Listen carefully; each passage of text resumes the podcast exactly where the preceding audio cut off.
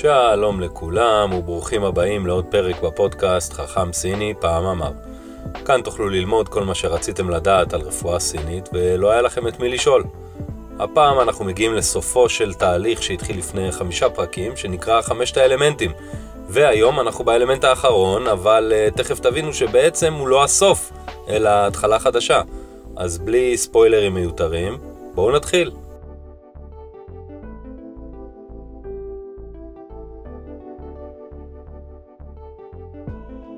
הטוב העליון הוא כמו מים, הטובים והמועילים לאין סוף דברים, ושרויים ללא טענות בכל המקומות.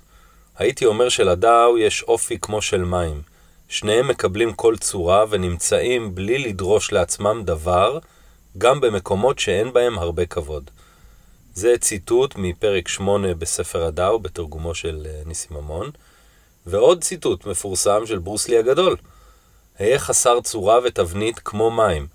אם תכניס מים לכוס, הם יתפסו את צורת הכוס. הכניס אותם לבקבוק, והם יתפסו את צורת הבקבוק. ושתכניס אותם לקנקן תה, הם יתפסו את צורת הקנקן. מים יכולים לזרום או להתרסק. היה מים ידידי. התנועה של אלמנט המים היא ייחודית. יש בה גם וגם. מים שוקעים למטה בסבלנות. מים זורמים בעוצמה ויכולים לרסק. מים הם הסימן הראשון לחיים שאנחנו מחפשים בחלל. מים הם הבסיס להכל. הזרע שנובט באביב לא יכול לעשות את זה בלי מים. התהליך של הפריצה לא יכול להתחיל אם אין לו בסיס ושורש. התנועה של המים כל כך טבעית, כל כך ברורה, שלפעמים אנחנו לא שמים לב אליה. תחשבו על נהר שזורם, אנחנו לא רואים את התנועה של המים על פני השטח כמעט, אבל מתחת לפני השטח יש תנועה חזקה ועוצמתית לפעמים שיכולה לסחוף אותנו ולשחוק אותנו, כמו אותם חלוקי נחל בקרקעית האגם. התנועה של המים היא שיא ההתכנסות. הם יכולים לסמל את סוף התנועה שהתחילה באביב, הצמיחה, השיא של הצמיחה, ההתכנסות ואז שיא ההתכנסות של אלמנט המים. הם יכולים לסמל את סוף החיים, הנבט שצמח והפך לעץ, השאיר את העלים שלו ובסוף קמל ומת. אבל יש בהם גם תחילת תהליך חדש. כי הסוף של התנועה הזאת היא בעצם תחילה של תנועה חדשה. מעגל חדש מתחיל, כל הזמן. גם אם בשבילנו הוא יסתיים, בתמונה הגדולה תמיד נוצרים חיים חדשים. תמיד מתחילה תנועה חדשה, ותמיד במקום הכי נמוך שלנו יכולה להתחיל צמיחה. אנחנו רק צריכים את התנועה הזאת, זאת שקיימת מתחת לפני השטח. אותם שור, שורשים של הבמבוק שגדלים, אותו נבט שמתפתח, אותו זרע וביצית שנפגשים ומתחילים חיים חדשים, מעגל חדש. בפילוסופיה הסינית המים מסמנים את שיא האין, שיא ההתכנסות. כשאנחנו מסתכלים על היקום הגדול והרחב, התנועה של המים מסמלת את סופו של היקום. גם סופו של היקום יהיה התחלה של משהו חדש. אנחנו פשוט לא יודעים של מה. על כדור הארץ האקלים הוא חורף. התנועה פנימה של הסתיו הגיעה לשיאה, היובש הפך לקור גדול, הכל קפוא, הכל עומד, בשקט, כאילו אין אף תנועה. מה שנאגר בסתיו, מנוצל עכשיו בחורף. עדיף לא לבזבז אנרגיה, אלא לאגור כוחות לקראת האביב הקרב. אבל זה רק מצג שווא. הקור הגדול שנמצא בחוץ הוא רק מעטפת. החום הגדול של הקיץ חודר פנימה ופנימה עד שמגיע אל מתחת לאדמה, ושם מתרחשים כל התהליכים. במקום שאנחנו לא יכולים לראות. החום היאנגי שנכנס פנימה עוזר לזרעים להתחזק ולהכות שורשים לקראת הנביטה באביב. למשל, ירקות שורש מגיעים לשיא שלהם בעזרת אותו חום יאנגי שנכנס פנימה לאדמה, וכל התנועה שאנחנו חושבים שנעצרה, מתחוללת מתחת לפני השטח. השעה ביום של אלמנט המים הוא הלילה, בזמן שקר וחשוך, שאין שמש יאנגית מהירה. הצבע הוא כחול עמוק, כמעט שחור. האקלים של אלמנט המים הוא קור, אבל ברור שאלמנט המים קשורים לקור וללילה, הרי הוא שיאין. כל מה שאפשר לעשות הוא לחכות שהקור הגדול יחלוף והיאנג יתחיל לבקוע מהאדמה. האוויר יתחמם ונראה ניצנים של אביב. והתהליך הזה יקרה, הוא תמיד קורה. איך שלום אמר, תמיד הכי חשוך לפני עלות השחר. גם סוף וגם התחלה יש בתוך האלמנט הזה. מה שהבשיל ונקצר במהלך השנה, מנוצל עכשיו. ואז מתעורר פחד. האם יספיקו המאגרים לכל החורף? האם נשרוד את החורף הבא? אבל כאן גם מתעוררת תקווה לעתיד. מהמעגל החדש שממש עוד מעט מתחיל. ההתרגשות לקראת מה שצופן לנו העתיד לבוא. זה הקסם הגדול של האלמנט הזה.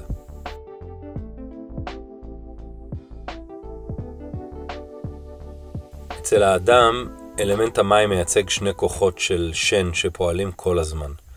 מעין צומת דרכים בין אלמנט העץ לבין אלמנט המתכת. בין ההישרדות של המתכת לבין הצמיחה של העץ. האדם יכול לנוע מתוך שני הכוחות העמוקים האלה במהלך החיים שלו. כוחות שמשפיעים על היום-יום שלנו כל הזמן. נתחיל מהרובד החיובי במרכאות. אמביציה, דרייב, כוח הרצון שלנו. אבל זה עמוק יותר מכוח רצון של לקום בבוקר וללכת לאימון, או לשרוד את הדיאטה. הכוונה היא למנוע פנימי ועמוק, כזה שאומר לי כל הזמן, אתה מתפתח, אתה מתקדם, אתה מצמיח שורשים לקראת הגדילה שלך. אתם מבינים? זה מעין רובד התחלתי ועמוק של אלמנט העץ. הספתח של הצמיחה. האמונה שאני יכול לצמוח. האמונה הזו נותנת לי אנרגיה ואמביציה לפעול למען מטרה. כמו מים שזורמים וזורמים, כאילו בלי מטרה. הם זורמים כי זה מה שהם צריכים לעשות. כי הם יודעים משהו שאנחנו לא. מים זורמים הם מים בריאים, מים עומדים הם מים מעופשים. המים שזורמים כל הזמן מסמלים אצל האדם יכולת התמדה, שעלולה לעתים להיתפס בטעות כעקשנות. אני ממשיך לעשות ולהתקדם כל הזמן, כי אני יודע ומאמין שזאת הדרך הנכונה. אין הטיפה חוצבת בסלע מכוח עוצמתה, אלא מכוח התמדתה, אמר רבי עקיבא. היה חכם הבחור. ומהצד השני של אלמנט המים, ישנו רגש אחר ועמוק, שגם איתו אנחנו יכולים לנוע ביום-יום, והוא פחד. תחשבו על הסיטואציה, אתם בבית שלכם, קר, חשוך, יש לכם כמות מוגבלת של מזון. האם הוא מספיק? האם יהיה לכם מספיק חם אה, כדי לשרוד את החורף? האם תאגרו מספיק כוחות כדי לשתול ולנטוע הכל מחדש באביב? בעולם המודרני שלנו זה נשמע ככה. האם אני טוב מספיק? האם אני ראוי? האם אני אשרוד את החודש? פחדים קיומיים שמלווים אותנו שייכים גם הם לאלמנט המים. הפחדים האלו יכולים לתקוע ולשתק אותנו. ההפך מאותה אמביציה והתמדה. שני הכוחות האלה שייכים לכליות ושניהם קיימים בנו. אפשר לקחת את הפחד ממה יהיה ולחצות אותו. אפשר לשאול האם אני ראוי ולהאמין שאפשר להתחיל לצמוח. אפשר להתגבר על הפחד מתוך אמונה שיהיה טוב, אני אצמח. שני הזאבים האלה שלוחשים לנו באוזן כל הזמן, אחד מהם אומר אתה יכול, והשני אומר איזה פחד. שניהם שייכים לכליות ולפן הרגשי או השן שלהם. הזאב שנאכיל אותו יותר, הוא זה שיקבע איך נגשים את עצמנו בחיים האלה. הוא זה שיקבע אם נממש את הפוטנציאל שחבוי בכליות שלנו, בשיא היין שלנו, ששייך לאלמנט המים.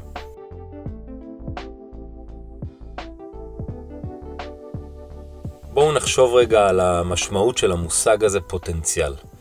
גם כאן אני רוצה לצטט סיפור מספר הדאו בתרגומו של ניסים ממון. השלמות הראשונית היא מצב של פשטות מרובת אפשרויות. כמו גזע עץ שהוא פשוט ומוחלט. לפרק את העץ לחלקים ולהכין ממנו קורות וכלים, זה אומנם מועיל ושימושי, אך מ- מרגע שפורק הגזע, הוא איבד את יכולתו האינסופית להיות מרובה אפשרויות. פוטנציאל הוא משהו מאוד אמורפי, לא, לא ברור. כשהיינו ילדים יכולנו להיות מה שאנחנו רוצים ברגע. החלטנו להיות פיראטים או רופאים ממש ברגע. אין סוף משחקים ורעיונות וחלומות. ככל שאנחנו גדלים ומתרחקים מהמקור שלנו, ככל שהחיים מעצבים אותנו ויש לנו מחויבויות שונות כמו עבודה, ילדים, משכנתה, היכולת שלנו לזרום ולהשתנות כמו מים זורמים יורדת. כלומר הפוטנציאל שלנו, או יותר נכון היכולת שלנו לממש את הפוטנציאל שלנו, פוחתת עם השנים. האם זה בכל זאת אפשרי? בוודאי. אבל אני בטוח שתסכימו איתי שקשה יותר לעשות שינויים ככל שמתבגרים. אנחנו צריכים להתחבר לרעיון הפילוסופי שהפוטנציאל תמיד שם, תמיד קיים, תמיד אפשר להשתנות. רק צריך להאמין בזה ולזכור שעד שלא הגשמנו את עצמנו, תמיד נוכל להשתנות.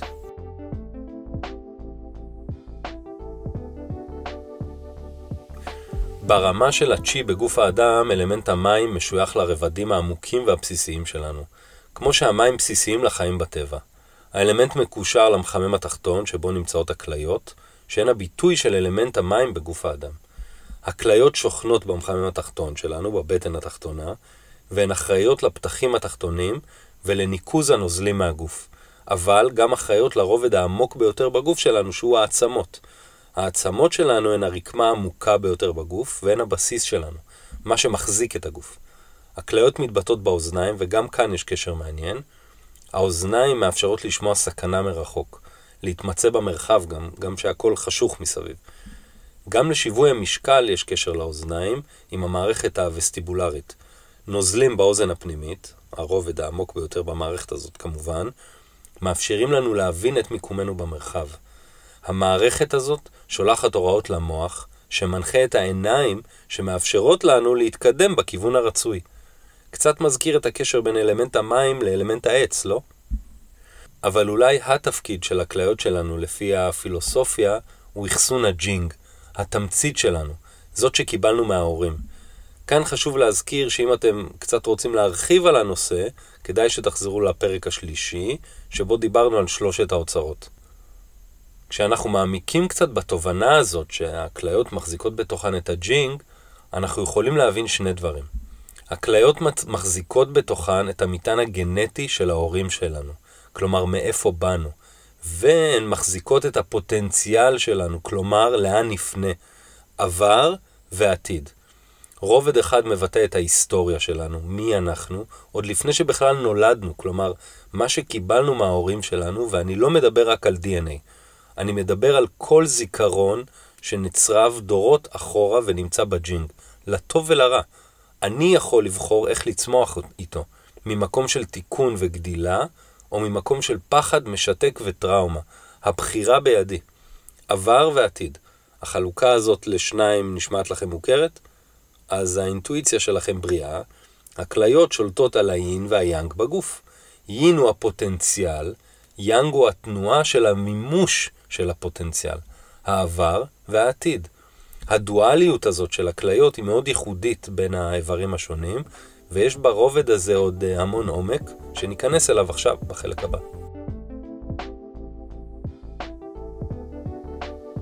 כשדיברנו על הלב ועל אלמנט האש, ציינתי שהלב מכיל את השן, שהוא הרובד הכי יאנגי בגוף האדם. וכדי להכיל את השן, הוא צריך חומר מאוד ייני, שבמקרה של הלב היה זה הדם, שמעגן, משכן ומשנע את השן לכל תא ותא בגוף האדם. ככה שכל תא בגוף יודע מה הקיסר רוצה, מי הוא באמת. מהצד השני יש את הכליות. הכליות הן מאוד ייניות, אלמנט המים, והן מכילות את הג'ינג שלנו. הג'ינג בצורתו הגולמית הוא לא שמיש. כמו אותו אוצר טבע יקר ערך שקבור עמוק באדמה, זה שאנחנו קוראים לו נפט. נפט הוא הפוטנציאל, כמו הג'ינג. הוא חבוי מתחת לקרקע, יש ממנו כמות מוגבלת, כמו ג'ינג, כלומר, בשלב מסוים הוא ייגמר.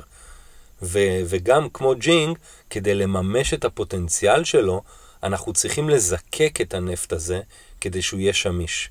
כדי שיהפוך לדלק שמניע את המכונית שלנו. ג'ינג זאת התמצית שלנו. החומר האיני הזה צריך משהו מאוד יאנגי כדי לזוז. את התהליך הזה עושה אספקט יאנגי מיוחד, שנמצא במחמם התחתון שלנו, במרכז המסה שלנו, המרכז הכי עמוק אה, בתפיסה של תרבויות המזרח, החל מרפואה ואומנויות לחימה וכן הלאה. זה נקרא דנטיין בסינית, או הרה ביפנית, וזה בעצם אותו מונח שמתאר את האזור שנמצא בערך שתי אצבעות מתחת לטבור, ובו נמצאת אש, שנקראת מינג מן, שער החיים. זהו מקור חום עמוק ונסתר שחבוי בין הכליות, שתפקידו לחמם את מאגרי הג'ינג שלנו. באותו תהליך של חימום נוצרים מהג'ינג הייני אדים יאנגים. העדים האלה נקראים יואנצ'י, הצ'י המקורי.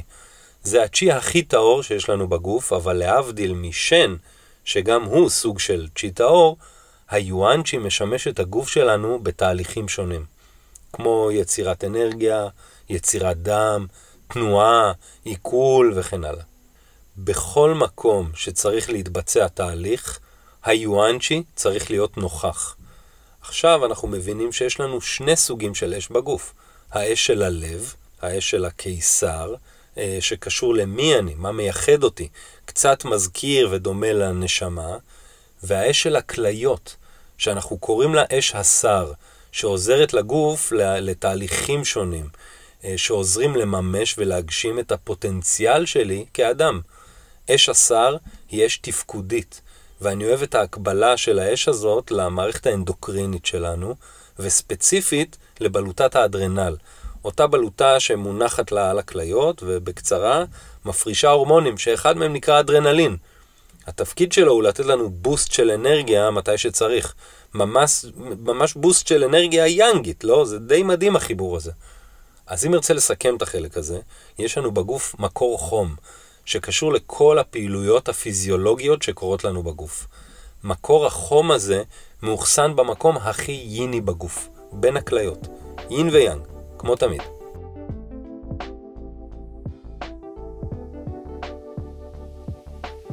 אם uh, חשבתם שסיימנו עם תפקידי הכליות בגוף, אתם טועים.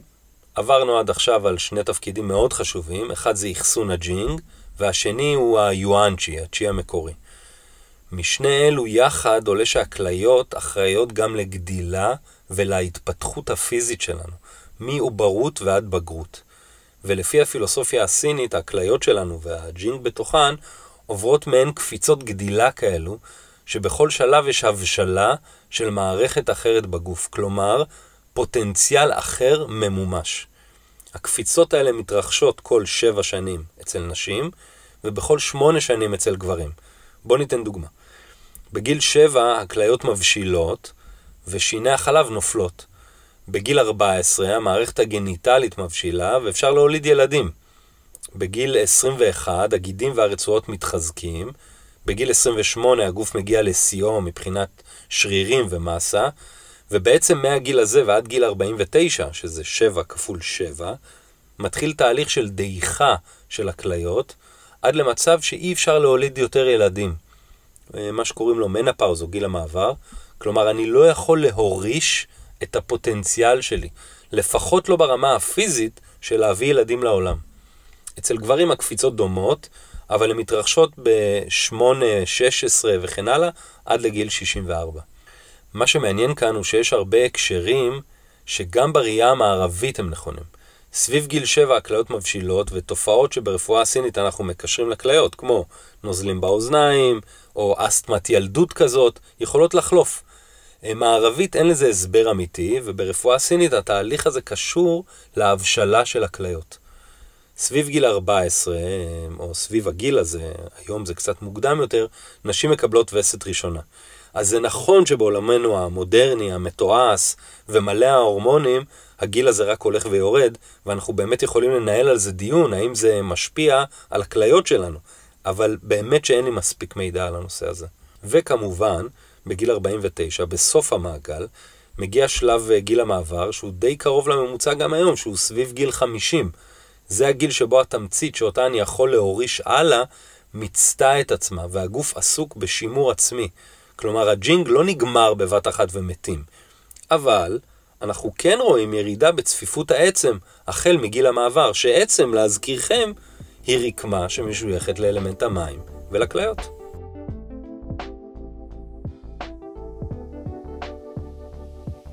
הגענו לרובד האחרון באלמנט הזה, הרובד של הג'ינג או מבנה הגוף.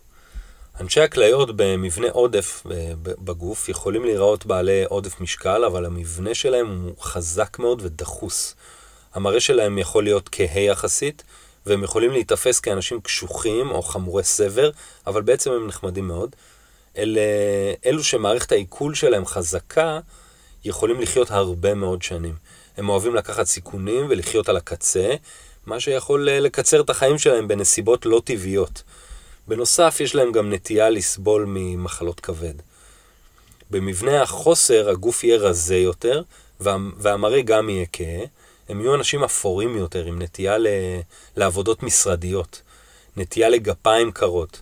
אה, ייתכן שיהיה להם גם בעיות במערכת הנשימה העליונה בגיל צעיר, ואם הם יעבדו קשה מדי, הם עלולים לחלות בזה עוד פעם בגיל מאוחר יותר. לכן, הם צריכים להיות מודעים למגבלות שלהם, וככה הם יוכלו לחיות חיים ארוכים וטובים.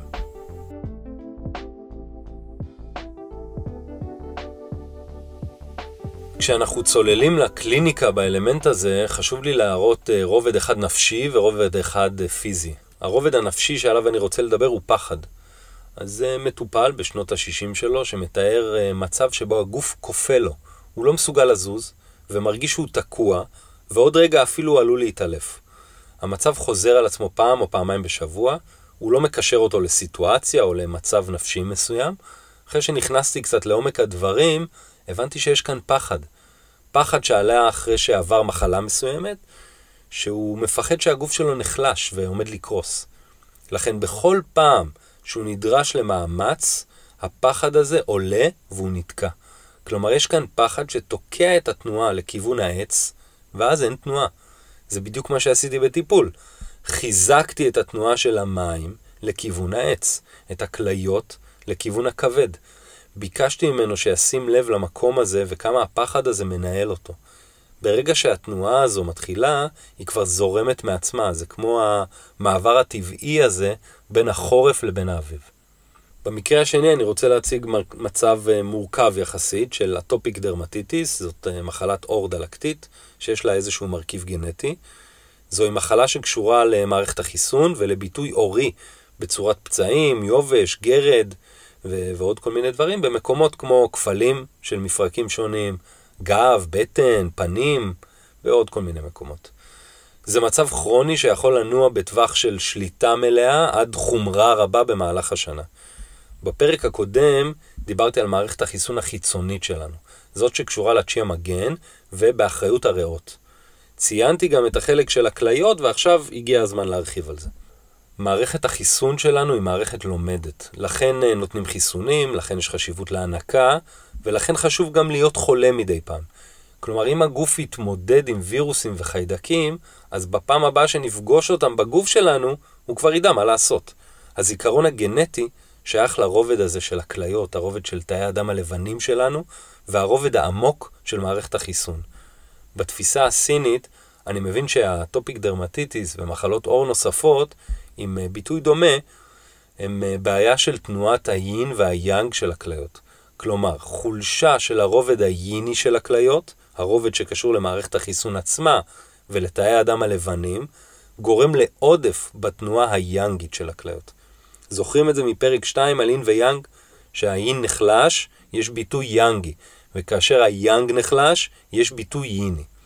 במצב הזה היין, או מערכת החיסון, נחלשה, וכתוצאה מזה אנחנו רואים ביטוי של חום יאנגי, שבורח החוצה לכיוון האור, וגורם לדלקות ופצעים. בטיפול אני עובד בדיוק על ההיבט הזה.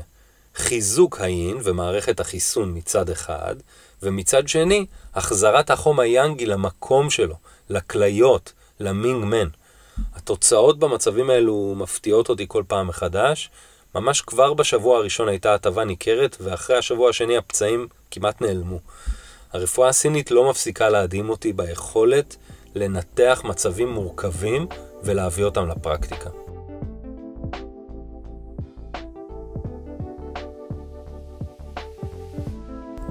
סיימנו פרק נוסף ועסקנו בו בהרחבה באלמנט המים. למדנו על התנועה פנימה ושיא ההתכנסות של אלמנט המים, למדנו על ההקשר שלו לקור ולחורף, על הביטוי הרגשי שלו, פחד וכוח הרצון שלנו, ולמדנו על התפקיד של הכליות בגוף, החל מצמיחה וגדילה ועד מערכת החיסון. דבר נוסף שקרה היום הוא שסיימנו לזכור את חמשת האלמנטים, אבל אל דאגה, כראוי לאלמנט המים, הסוף הזה הוא גם התחלה של תהליכים חדשים ומרתקים בפילוסופיה הסינית שנלמד עליהם. אז אני מזמין אתכם אה, להצטרף לקבוצת הפייסבוק, שבו אני מעלה תכנים נוספים להרחבה. שם גם אפשר לשאול שאלות על הפרקים ועל הפילוסופיה. אני מבטיח לענות. אז uh, הנה אשמיע לכם מילים מטורפות. אנא הקשיבו להן הקשבה מטורפת. תודה.